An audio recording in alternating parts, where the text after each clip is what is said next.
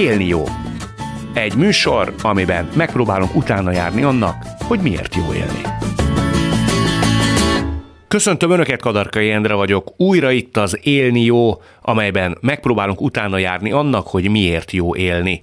A műsor első felében mindig közismert magyar gondolkodókkal, közszereplőkkel keresem majd a választ az élet pozitív értelmére. Megpróbálom megismerni hitvallásukat, személyes nézőpontjukat, gondolatgazdag tapasztalataikat. Ezt követően mindig hétköznapi emberek tanulságos, szívmelengető történetei következnek. Igyekszünk minél több boldog embert bemutatni. Elsőként jöjjön L. Ritók Nóra, pedagógus, 1999 óta vezeti az Igazgyöngy Alapítványt és a Művészeti Iskolát, az egyik leghátrányosabb térségben. A művészetoktatás és az integrált nevelés szakértője megszállottan küzd a gyerekszegénység, a mélyszegénység ellen. Fáradhatatlanul dolgozik, tucatnyi könyv, több 100 publikáció szerzője. Férjezett, 2 gyermek édesanyja.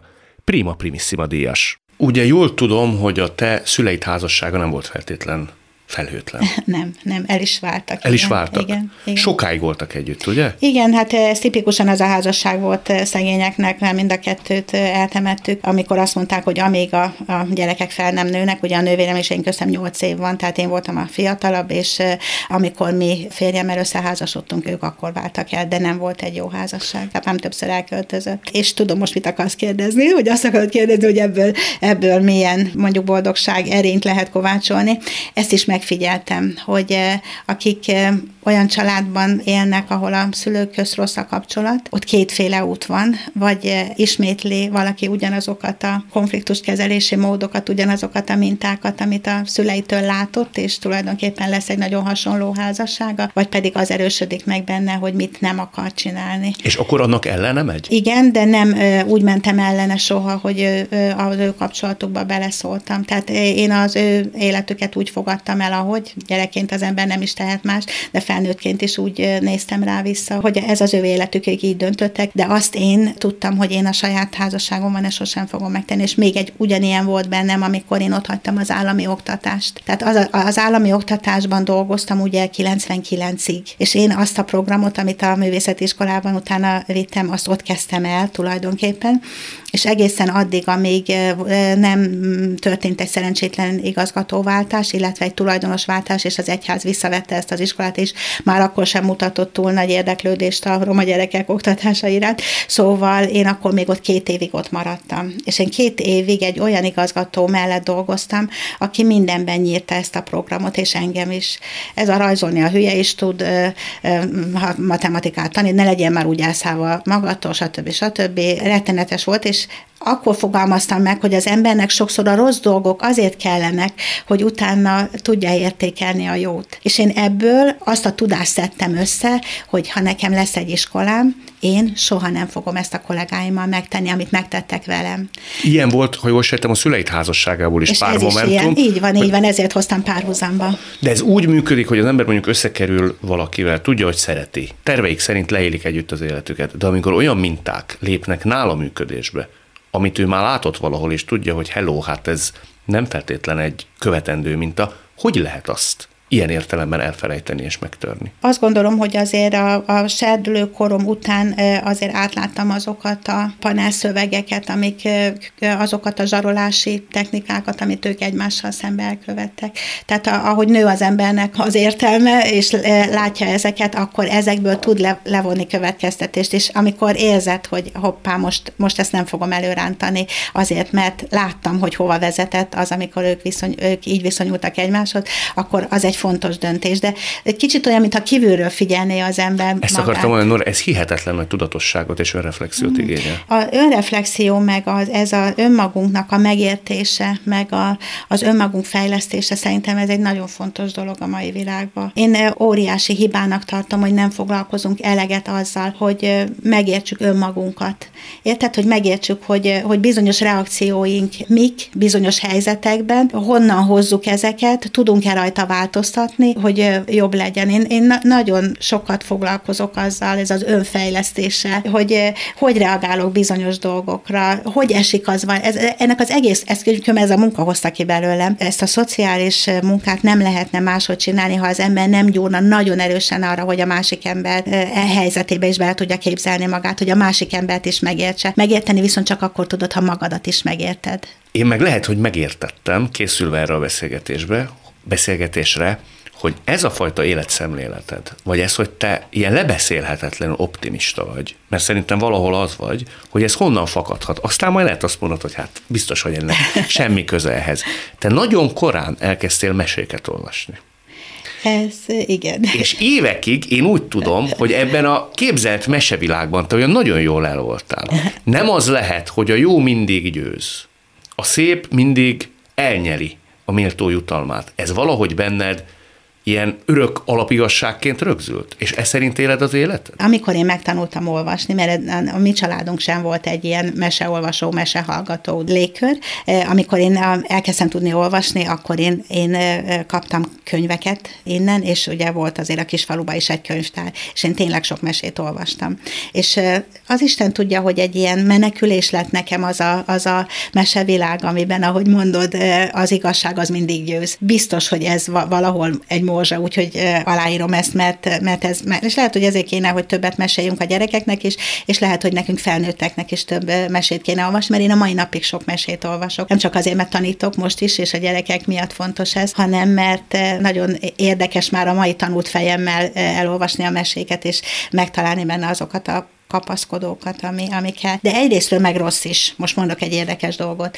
Arra jöttem rá ebben a szegénység témában dolgozva, hogy ha csak a mesékben, meg csak a 19. századi szegénység eszményben kapaszkodunk, ugye a kincskereső kisködbön a légy jó, mint halálig világába, akkor nem tudjuk elengedni ezt a tisztes szegénység képet.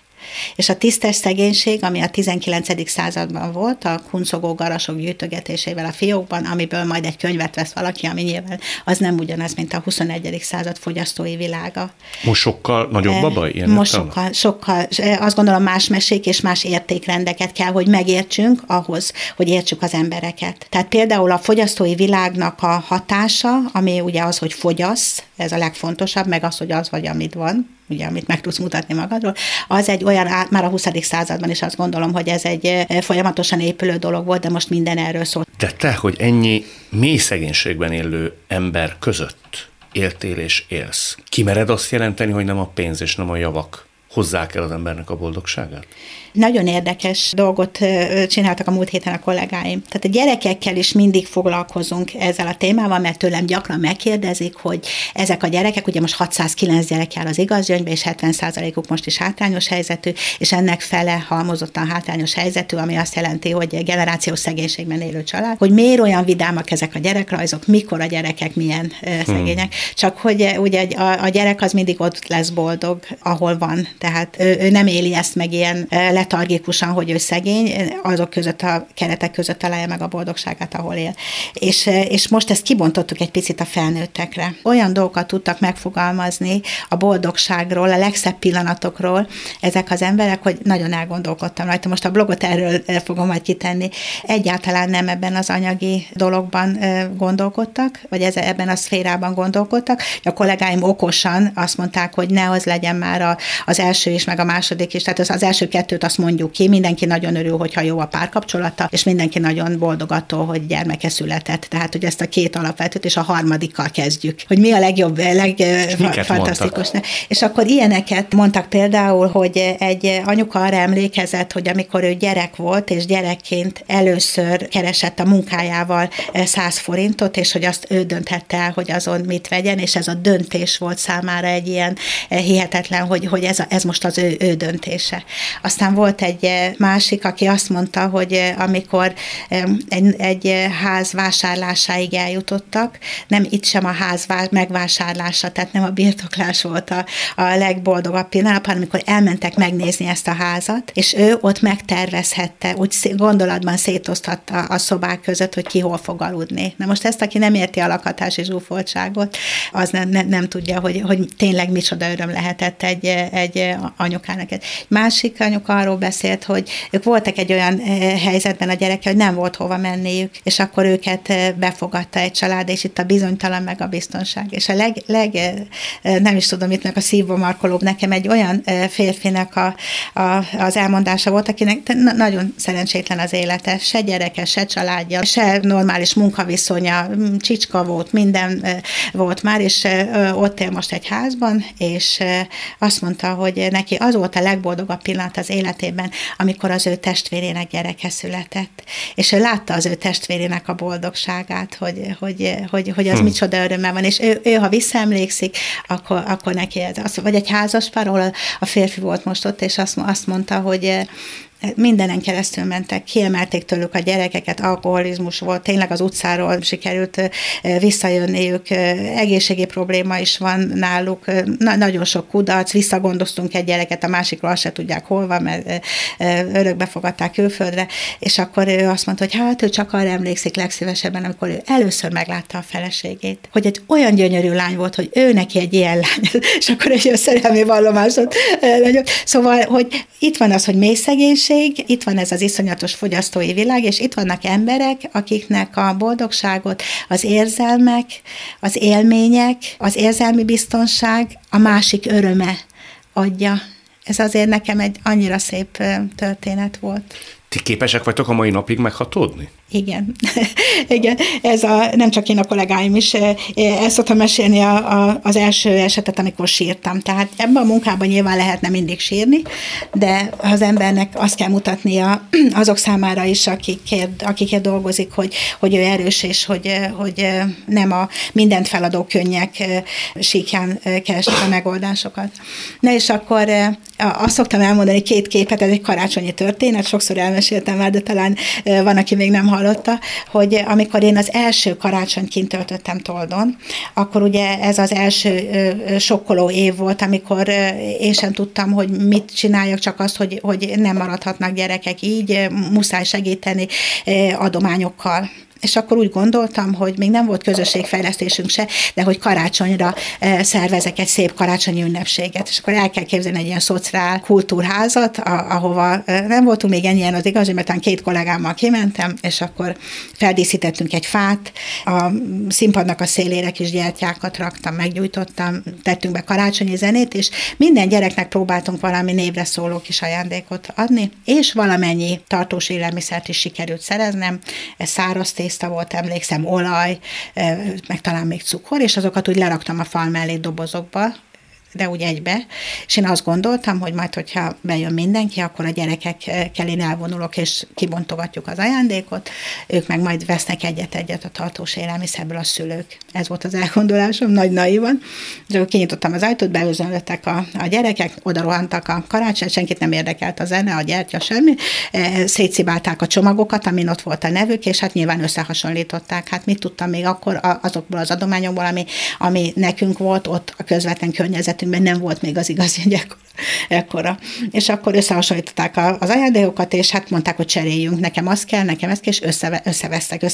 Én próbáltam szétválasztani őket, közben a szülők a fal mellől, nem az én naív elgondolásom szerint egyet-egyet vettek belőle, hanem nyilván volt, aki fölnyalábolt annyi csőtésztát, amennyit csak bírt, és elindult kifele. Nyilván azt kicibálták, a kezéből a szétszakadt, összevesztek, engem lekurváztak, és a végén mindenki elment, hogy ilyen kevés dolgot hoztam, és akkor ott álltunk a kollégámmal bokáig a szemétbe, a csőtésztába, és én azt mondtam, hogy úristen, hát én jót akartam, hát mi, hogy fogunk tudni ebből kimászni? Ez egy kudarc volt. Hatás alatt voltam az egész ünnepen.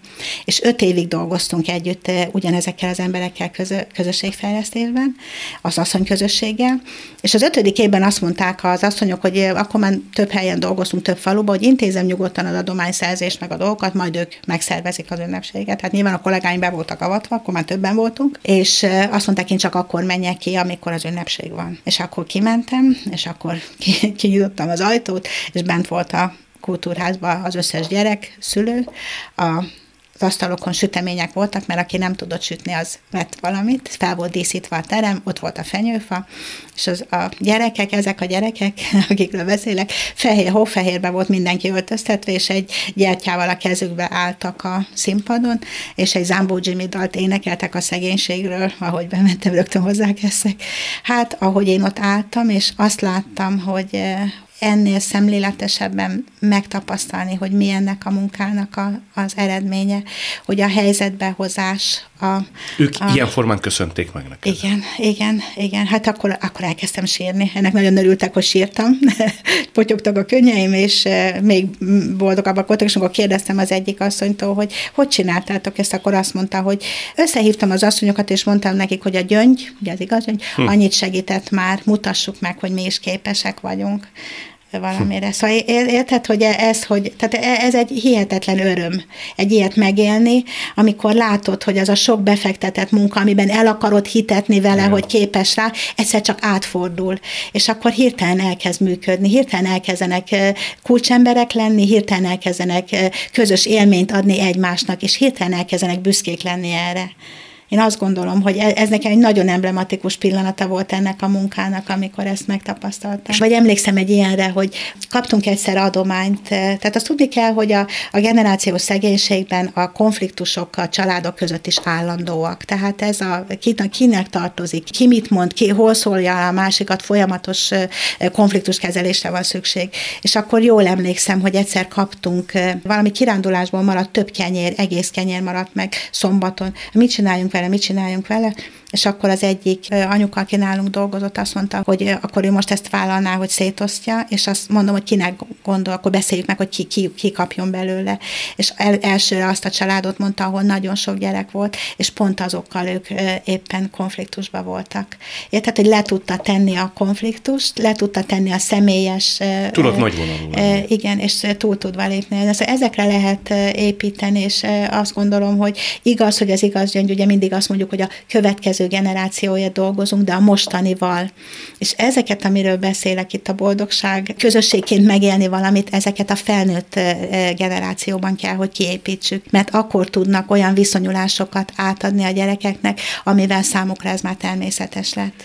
És mondd, Nóra, amikor ilyen szörnyűségeket is látsz magad körül, nagyon nagy szegénységet, konfliktusokat, kilátástalanságot, talajvesztettséget, kiúttalanságot, akkor nekik mit tudsz mondani, hogy érdemes, hogy ez egy jó dolog, hogy az élet szép? Próbáljunk egy pontot tenni még a nagyon nehéz helyzeteknél is, és ezt szoktam mindig mondani, előre nézzünk. Ott vannak azok a helyzetek, amikor konfliktusba kerülünk egy-egy családdal. Mi is, hiszen fejlesztő segítségnyújtást végzünk, ami azt jelenti, hogy ugye ők mondták ki, hogy nem jár a segítség, hanem annak segítsünk, aki maga is akar változni. Ez olyan szép így elmondva, de ez azért a valóságban iszonyat, amikor egy élelmiszerosztás van, és azt mondjuk, hogy oké, akkor nézzük meg, hogy te mit tettél az elmúlt hónapban azért, hogy a sorsod változzon, és ezt a közösséggel együtt beszéljük meg, hogy és akkor ennek függvényében kaphatsz ebből az adományból, vagy valamiből. És amikor egy ilyen rendszer szerint dolgozol, akkor ebből folyamatos konfliktus helyzetek vannak.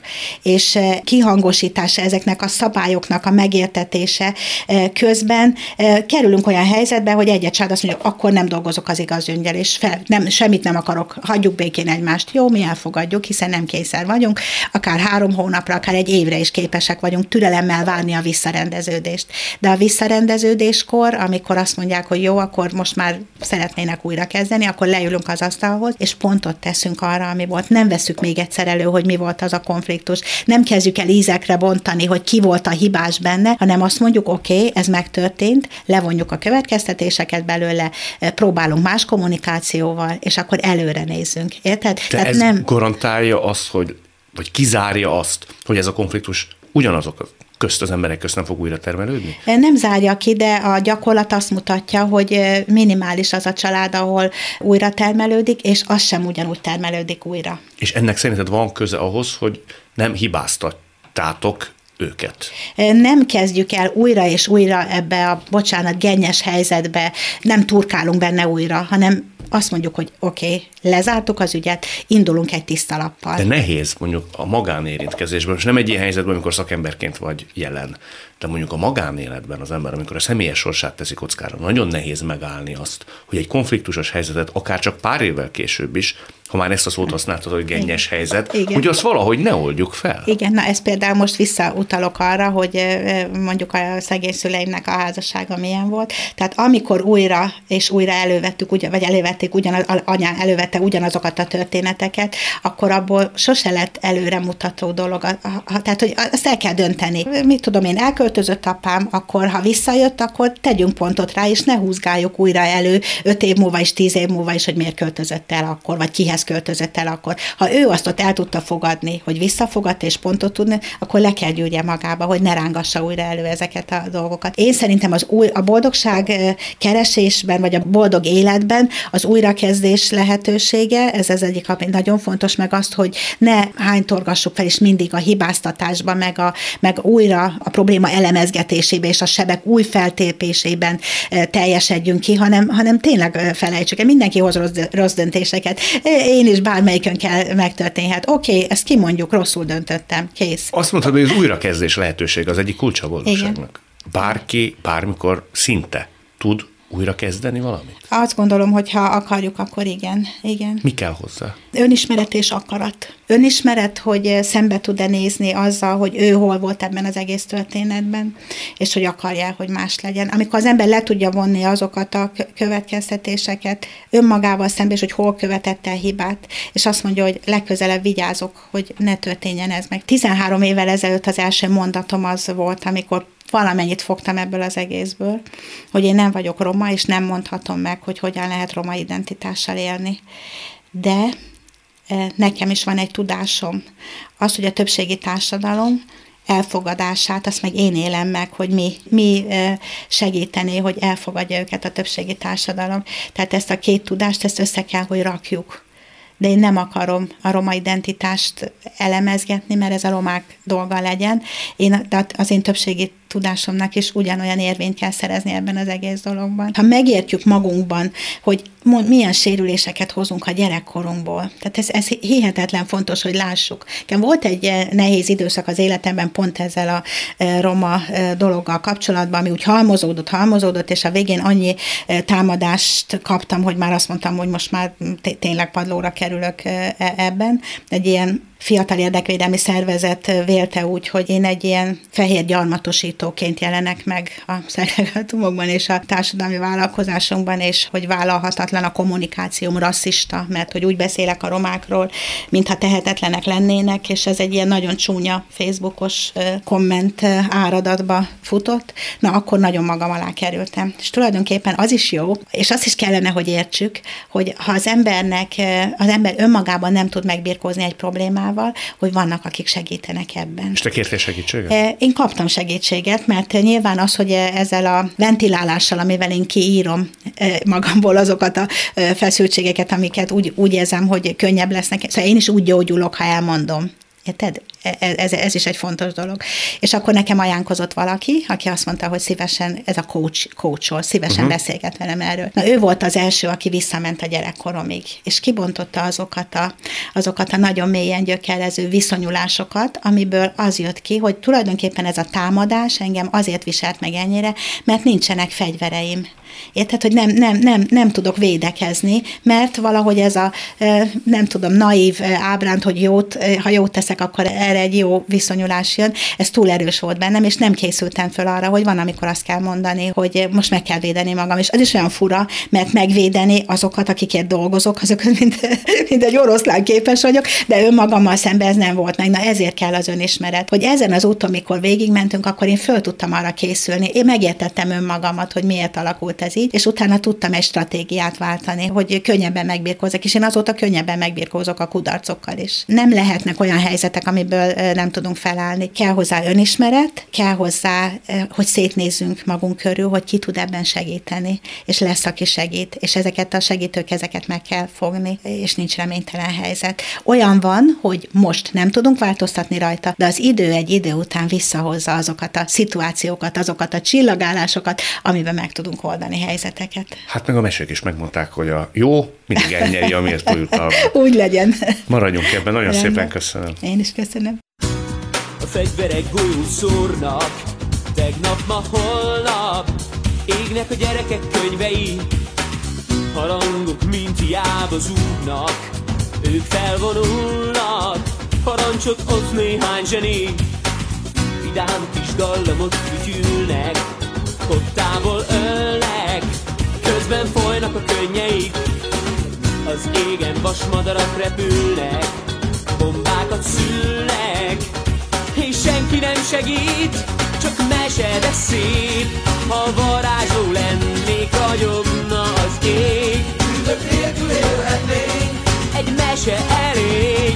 De van-e varázsszó, és hisszük-e még, minden tőlünk lesz szép, csak mese, de szép. Ha varázsló lennék, ragyogna az ég, bűnök nélkül élhetnénk, egy mese elég. S a szeretet élne a szívekben rég, minden rosszat elfújnék. L. Ritók Nóra után jöjjön Gombola András megrázó története. Szerető családban nőtt fel Erdélyben, már fiatalon sikeres volt, sokra hivatott vívónak számított. A sportszenvedélyt felváltotta az italozás, a drogozás, többször kísérelt meg öngyilkosságot, mindenét elveszítette. A szinte teljes nincstelenségből sikerült épségben kiszabadulnia. Az élete rendbe jött, ma a Halászterki BSE tőrvívó edzője, 90 gyermekért felel. Felkavaró, megrendítő történet következik. Tulajdonképpen te vagy a példa arra, hogy nem kell szükségképpen rossz gyerekkorból jönni ahhoz, hogy az ember megcsúszson az életbe. Neked egy olyan rendezett, mesébe illő gyerekkorod volt? Abszolút. Szerettek?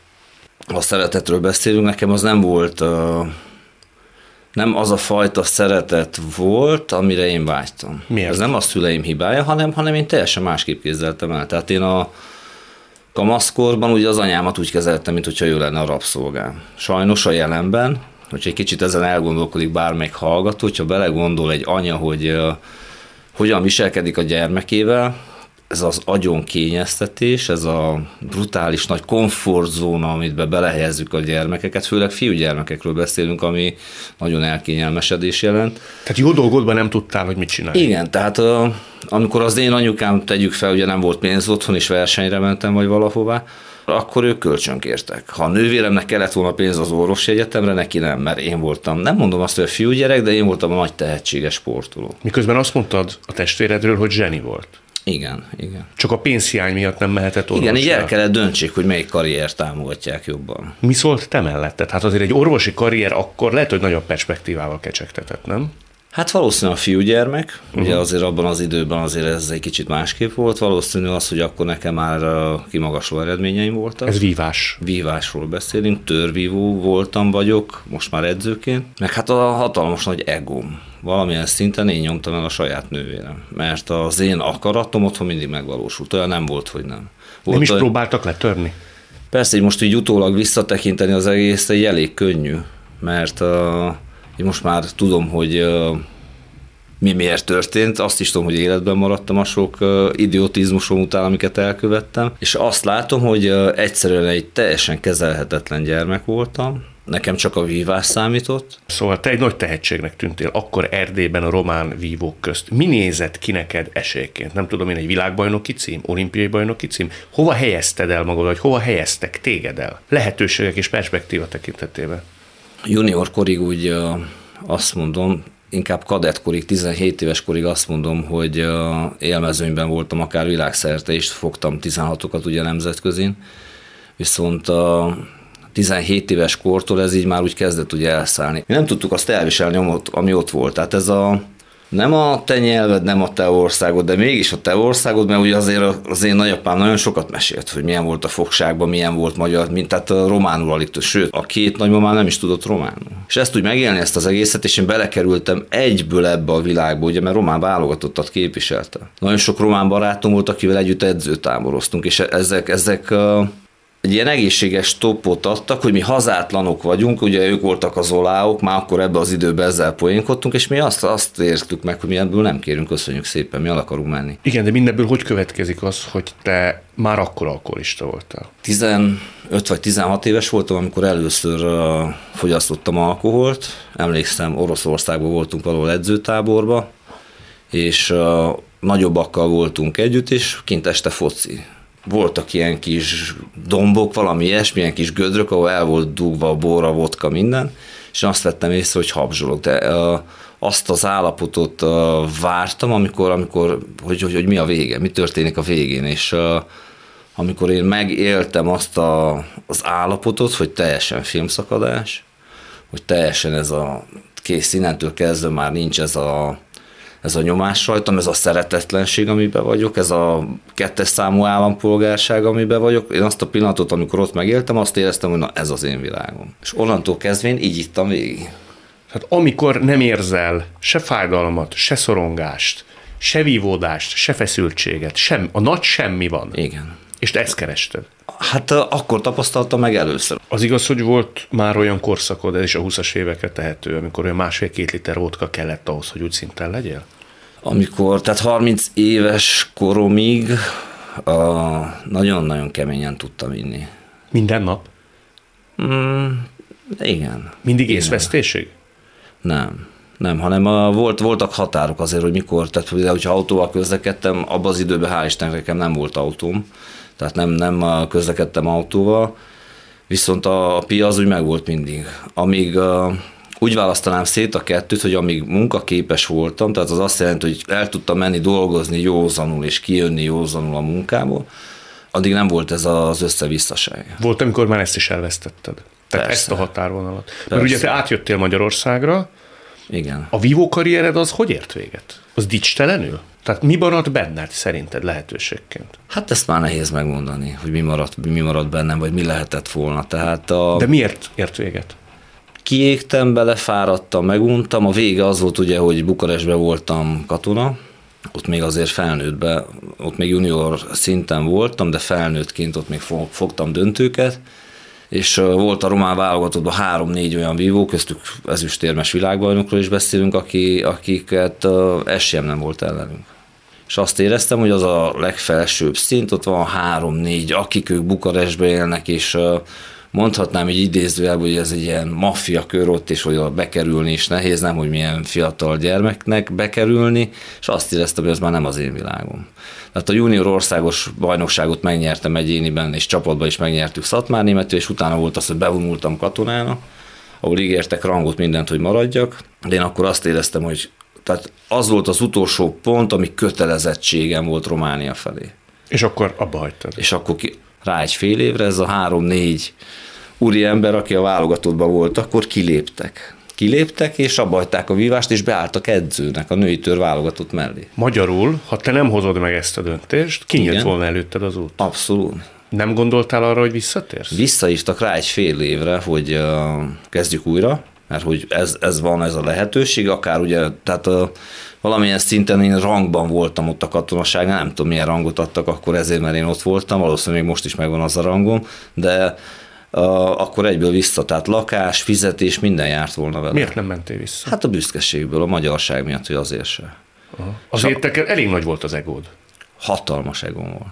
Minden ide vezethető vissza? Tehát, hogy ez volt a nagy kártékony tényező a te életedben? Abszolút, és tudod, mi a legrosszabb az egészben? Az, hogy ugye most már 10 év józanságról beszélek, meg teljesen szermentesen élek, hogy a jelenben, amikor ezt az egót érzem valahol, ami akár a vívó tanítványaimból sokszor látom ezt, és tudod, ez a tükör, amikor úgy önmagadat látod, hogy eleinte nem veszed észre, nem tudod, hogy miért taszít téged az a szeméd, felnőtteknél nagyon sok ilyen van, de hogy amikor önmagadat látod benne, na az a legkeményebb. De azért ez hosszú idő volt, míg eljutottál eddig a 1,5-2 liter vodkáig naponta. Persze. Ez évek, évtized. Persze. Hát a Csernus mondja azt, hogy sokkal jobban szereti a heroinfüggőket, mert a heroinfüggő az 1-2 évig csinál, és vagy belehal, vagy nem. Az alkoholista az meg iszik 20-30 évig, és belehal. Uh-huh. Tehát a legundorítóbb és a leglassúbb öngyilkosság az az alkoholizmus. Neked az alkohol mellé aztán felzárkózott a drog is, ugye? A drog, a szerencsejáték, ez mindig, a szerencsejáték az nem, mert az is volt így össze-vissza mindig, de az úgy, azt úgy valahogy nem úgy tudtam kezelni, hanem úgy elmúlt így magától, aztán megint jött, tehát az ilyen periódikus volt. A drogozás az mindig társaságfüggő volt. Az egész életem arról szól, hogy valamit felépítettem, eldobtam, házasság karrierek, mozivezető voltam, rengeteg munkahely, 2 házasság, 2 vállás, 2 gyerek. Ezért mentek tönkre? Valószínű, hogy ez az ördögi körbe már nagyon hamar bekerültem, ugye mert ezek játékok, hogy most alkohol, most drog, most szerencsejáték. Amikor szeretve voltam akár egy párkapcsolatban, és az, ha elmúlt, akkor ott világvége volt. Már mi múlt el? A másik részéről a szeretet? Vagy hogyha én kiléptem, vagy hogyha ő kilépett, teljesen mindegy, mert ugyanúgy éltem meg ezt a helyzetet. Tehát akkor világvége volt? Igen. Hogy véget ért egy kapcsolat? Igen, és sok ilyen helyzet. Sőt, szerettem már egy idő után azt, hogyha fáj. A túlszeretettség? Igen. Miért? Mert megijedsz? Megint nincsenek meg a végletek. Érted? Ez a játék. Mint ölelés, azt érezni, hogy valaki megölel. Volt egy vívóm, aki behozta az ölelést ebbe a vívó csapatba, amit most vezettek meg, amit felépítettem. Őt Rozinak hívják. Nem egyszerű családi háttérben nevelkedett fel, és ő volt az, aki mindig úgy jött be a terembe, hogy megölelt. Már téged? Igen. Pici gyerekről beszélünk, egy 11-12 éves gyerek, kislány. És én először például nem tudtam, hogy kezeljem ezt a helyzetet. Mi volt számodra idegen? Az ölelés, mint olyan, vagy egyáltalán egy nagyon elemi és nem, egyszerű szeretet kifejezés? Se tudtál mit kezdeni. Az ölelés. Feldmár Andrásnak ugye van a Feldmár intézete, ott megint akiket ott megismertem, vagy akik ott vannak bent, ugyanezzel az öleléssel kommunikálnak. De téged mondjuk a feleségeid, a barátaid, a szüleid inkább támogattak, próbáltak megmenteni, vagy azt mondták, hogy nem. Hát, ha így észhez térsz. Tehát így, mint ölelés, bent a családban nem volt. Ugye, ölelés most metafora alatt értendő. Értem. Tehát így sem, meg úgy sem volt. Például az anyámmal én úgy már terápiáztam, sőt a megtérésem után volt az, akkor visszaestem, mert megint piáztam. Teljesen más típusú ember voltam már akkor, viszont anyámmal akkor ültünk le először beszélni, és megkérdeztem tőle, hogy te mondtad ezt, azt nekem valahogy szeretlek és elfogadlak úgy, ahogy vagy. És erre az volt az anyám reakciója, hogy így, hát de persze elkezdte volna mondani, hogy mindent értettettem meg stb. Az anyám az volt, aki van a vívózsák, ugye az a hosszú, hatalmas nagy zsák a fegyverekkel. Én amikor sportoltam, alsógatja kivasalva, mindennek megvolt a helye.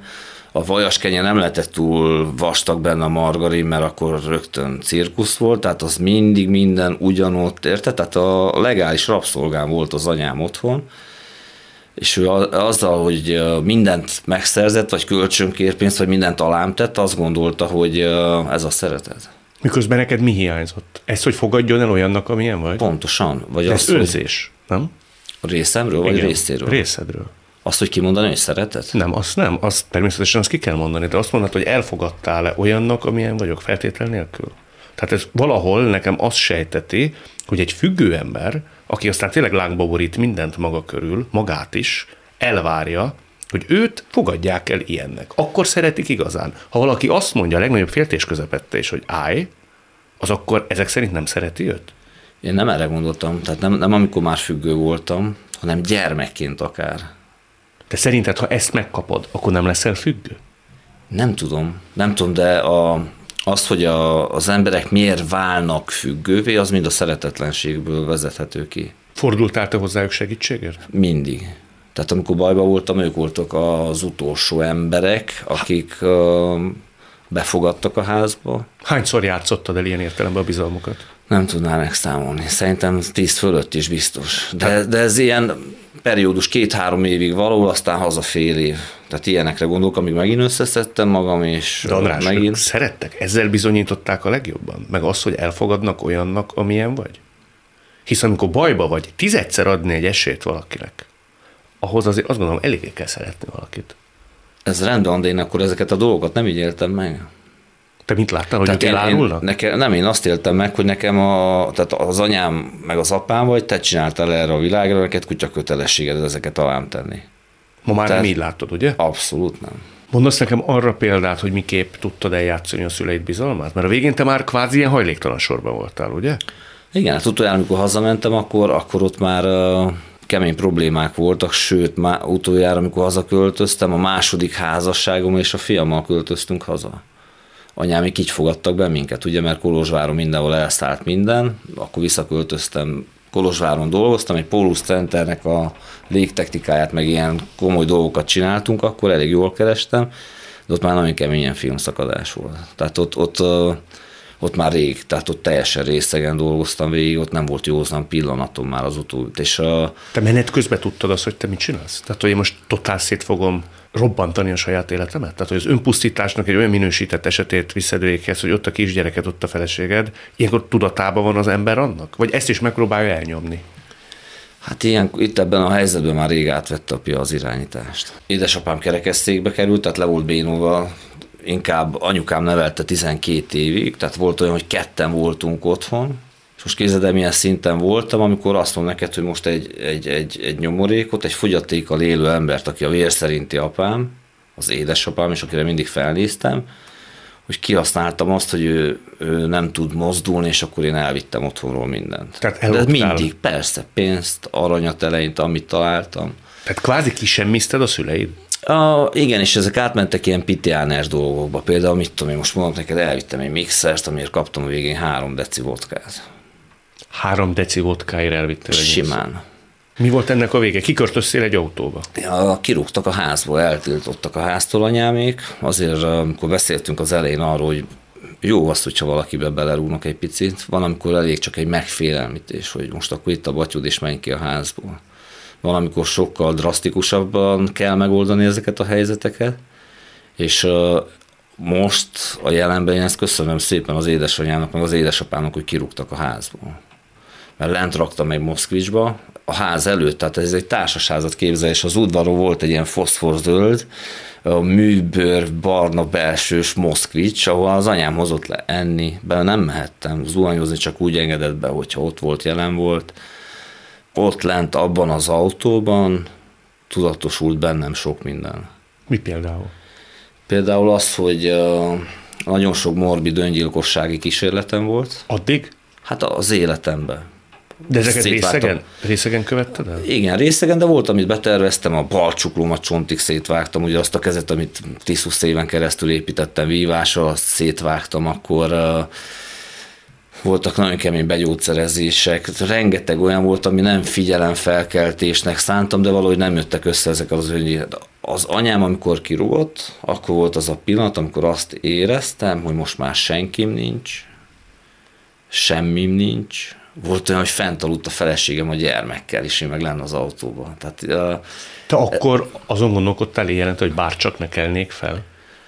Nekem itt már olyan fizikális fájdalmaim voltak, ha te el tudod képzelni, milyen az, és ezt az alkoholisták megélik, hogy milyen az, amikor azt érzed, hogy leszakad a hús a testedről, a csontodról, mert nincs benne az alkohol.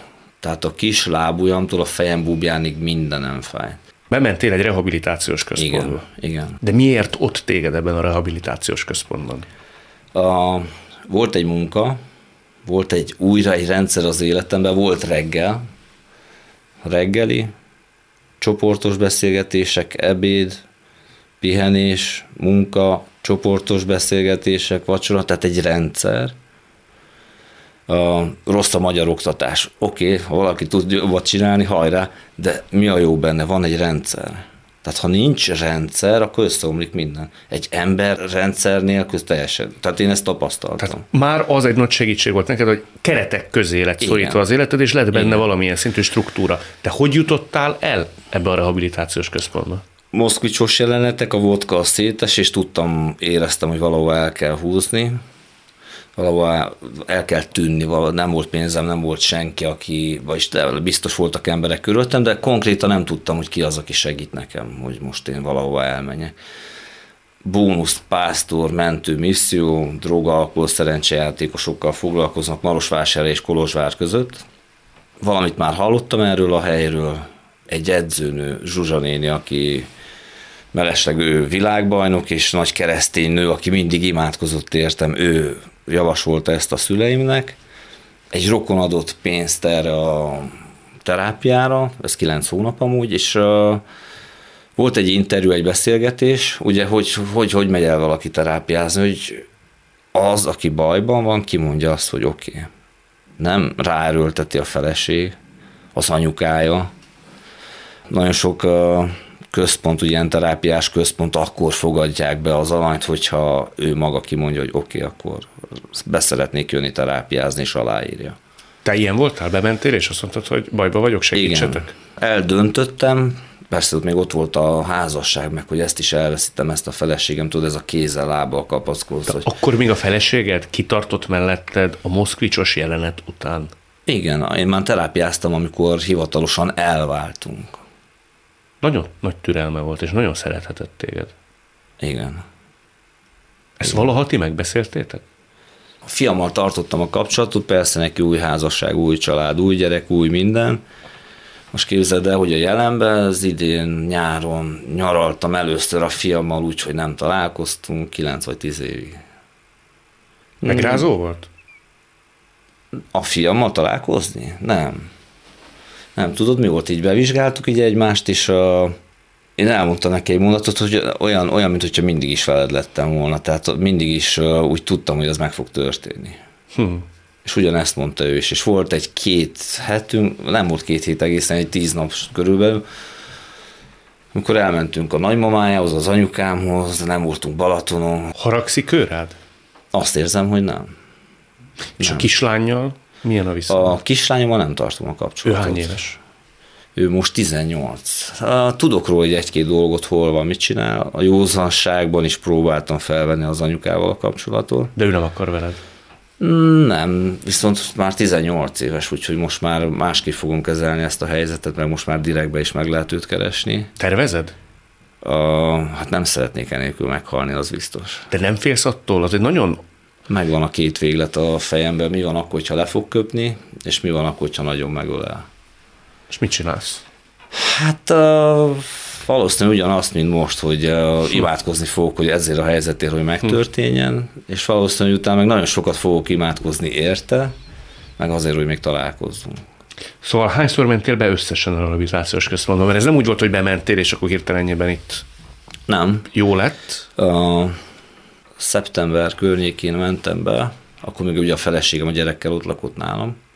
Nagyon sok mindenbe beleláttam, a rendszer tetszett, kijöttem a húsfájós történetből, ugye szakad le húsom, kezdtem felépülni, egyből visszajött az ego, de olyan szinten, itt még nem volt megtérés, itt még nem volt semmi, hogy egyből, hogy oké, akkor én vagyok a nagy sztárvívó, nem először, nem utoljára, újraépítem az életem, és akkor szavaztuk, én hazamentem, és mindenki így nézett, hogy főleg a mentorok, akik tudták, hogy most mi fog következni, karácsonykor, vagy karácsony előtt hazautazni, az meg az életveszély. És megint elkezdtél inni? Igen, megbeszéltük, hogy találkozunk, jön hozzám a gyerekkel, és csörgött a telefon, hogy mégsem jön, hanem csak holnap tudnak jönni, és azt mondtam, hogy jó, hogyha te ilyen menő vagy, akkor kimentem az ajtón. Aztán 1,5 hónap után jöttem vissza. Összesen 2-szer jöttél el, a harmadik sikerült, igen. A harmadik rehabilitáció, az volt egy 9 hónapos. A 8 hónapot voltam végig. Azóta egy kortyot nem ittál? Én nem. Semmilyen tudatmódosítószer. Sőt, végigjártam az összes olyan drogos helyet is, ahol voltam, és természetesen végigfogtam az ásványvizem, ugyanúgy visszajött a tánc, ugyanúgy visszajött minden, de... Márhogy a hívás, hogy... Egyet jó lenne az éppen kortyolni? Nem, a zene, hogy visszajött a tánc, pia, semmi ilyesmi nem fordult meg be. Tehát visszamentem azokra a drogos helyekre, ahol már régen jártam. Meg akartam nézni, hogy milyen józanul így bulizni. És ugyanúgy lehet? Lehet táncolni, és el lehet lenni. Sőt, a legdurvább élménye az azt tudom, amikor egész életemben azt gondoltam, hogy mert ezt tanultam akkor a nagyoktól, hogy a szex az csak akkor, hogyha van benned alkohol, akkor vagy igazán tökös és kemény férfi. Hát ez is egy hatalmas nagy baromság volt, mert kiderült, hogy ez teljesen másképp működik. Teljesen másképp van. Te most szeretsz élni? Én nagyon szeretek élni. Amiért szeretek élni, az az, hogy nagyon sok gyermek vesz körül. 90 vívón van. A nulláról felépítettem egy csapatot, sőt, most már kollégámmal, Szilasi Bencével 2-en építjük.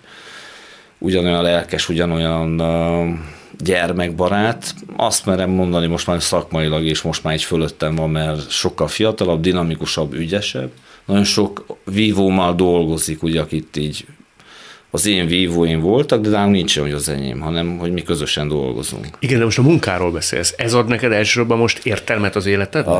A munkám az én családom. a jelenben ők a családom. Tehát úgy élem meg ezt az egészet, ugye az első 5 évben úgy dolgoztam, hogy reggel fél héttől estig, hétvégén én voltam a takarítónő, a fegyvermester, a sofőr, a szakosztályvezető, az edző, minden egy személyben, amíg jött Bence.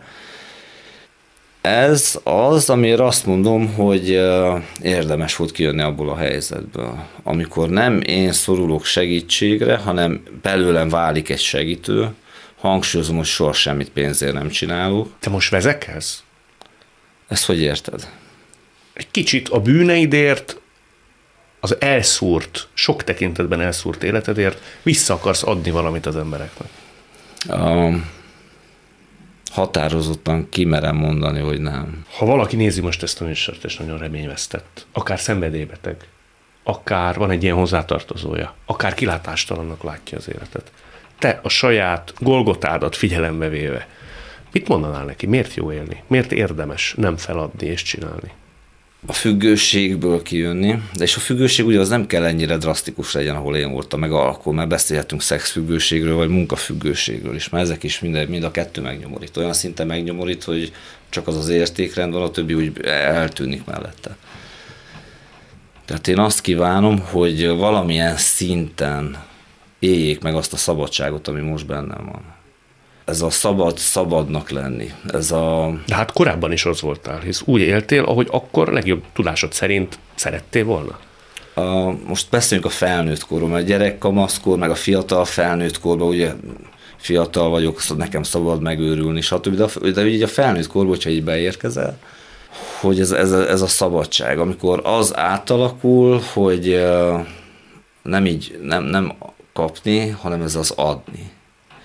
Amikor megtapasztaltam azt, hogy sokszor adtam ez a 10%, akár pénzbe is, vagy bármibe is, hogy minél többet adsz, akkor az visszajön, hogy az Isten azt megfizeti neked sokkal többszörösét kapod vissza, és eleinte mindig néztem, hogy ez mekkora egy baromság lehet, hogy mi ez a hülyeség. Na, hát ezt most már érzem a bőrömön. Milyen az, amikor szeretetet adsz, akár gyerekek vagy felnőttek felé, teljesen mindegy, amikor megbízható vagy, amikor őszinte vagy, amikor ma is úgy viselkedsz, mint tegnap, és reméled, hogy holnap is ugyanígy fogsz viselkedni, és abból a személyből, aki segítségre szorult, egy segítő lesz. Na, ezt megtapasztalni, és én hiszem, hogy bármelyik csöves, alkoholista, függő, vagy hozzátartozó képes arra, vagy képes a jóisten arra, hogy az ilyen helyzetekből csodákat és más élethelyzeteket teremtsen. Köszönöm, hogy én őszintén elmondtad, hogy élni jó minden nehézsége ellenére is. Élni jó. Engem személy szerint nagyon megérintett Gombola András története. Azt hinnénk, van egy pont, amikor már nem lehet visszafordulni, hogy aztán megértsük, a legmélyebb bugyrokból is van talpraállás. Persze csak akkor, ha mindig rájövünk, élni jó.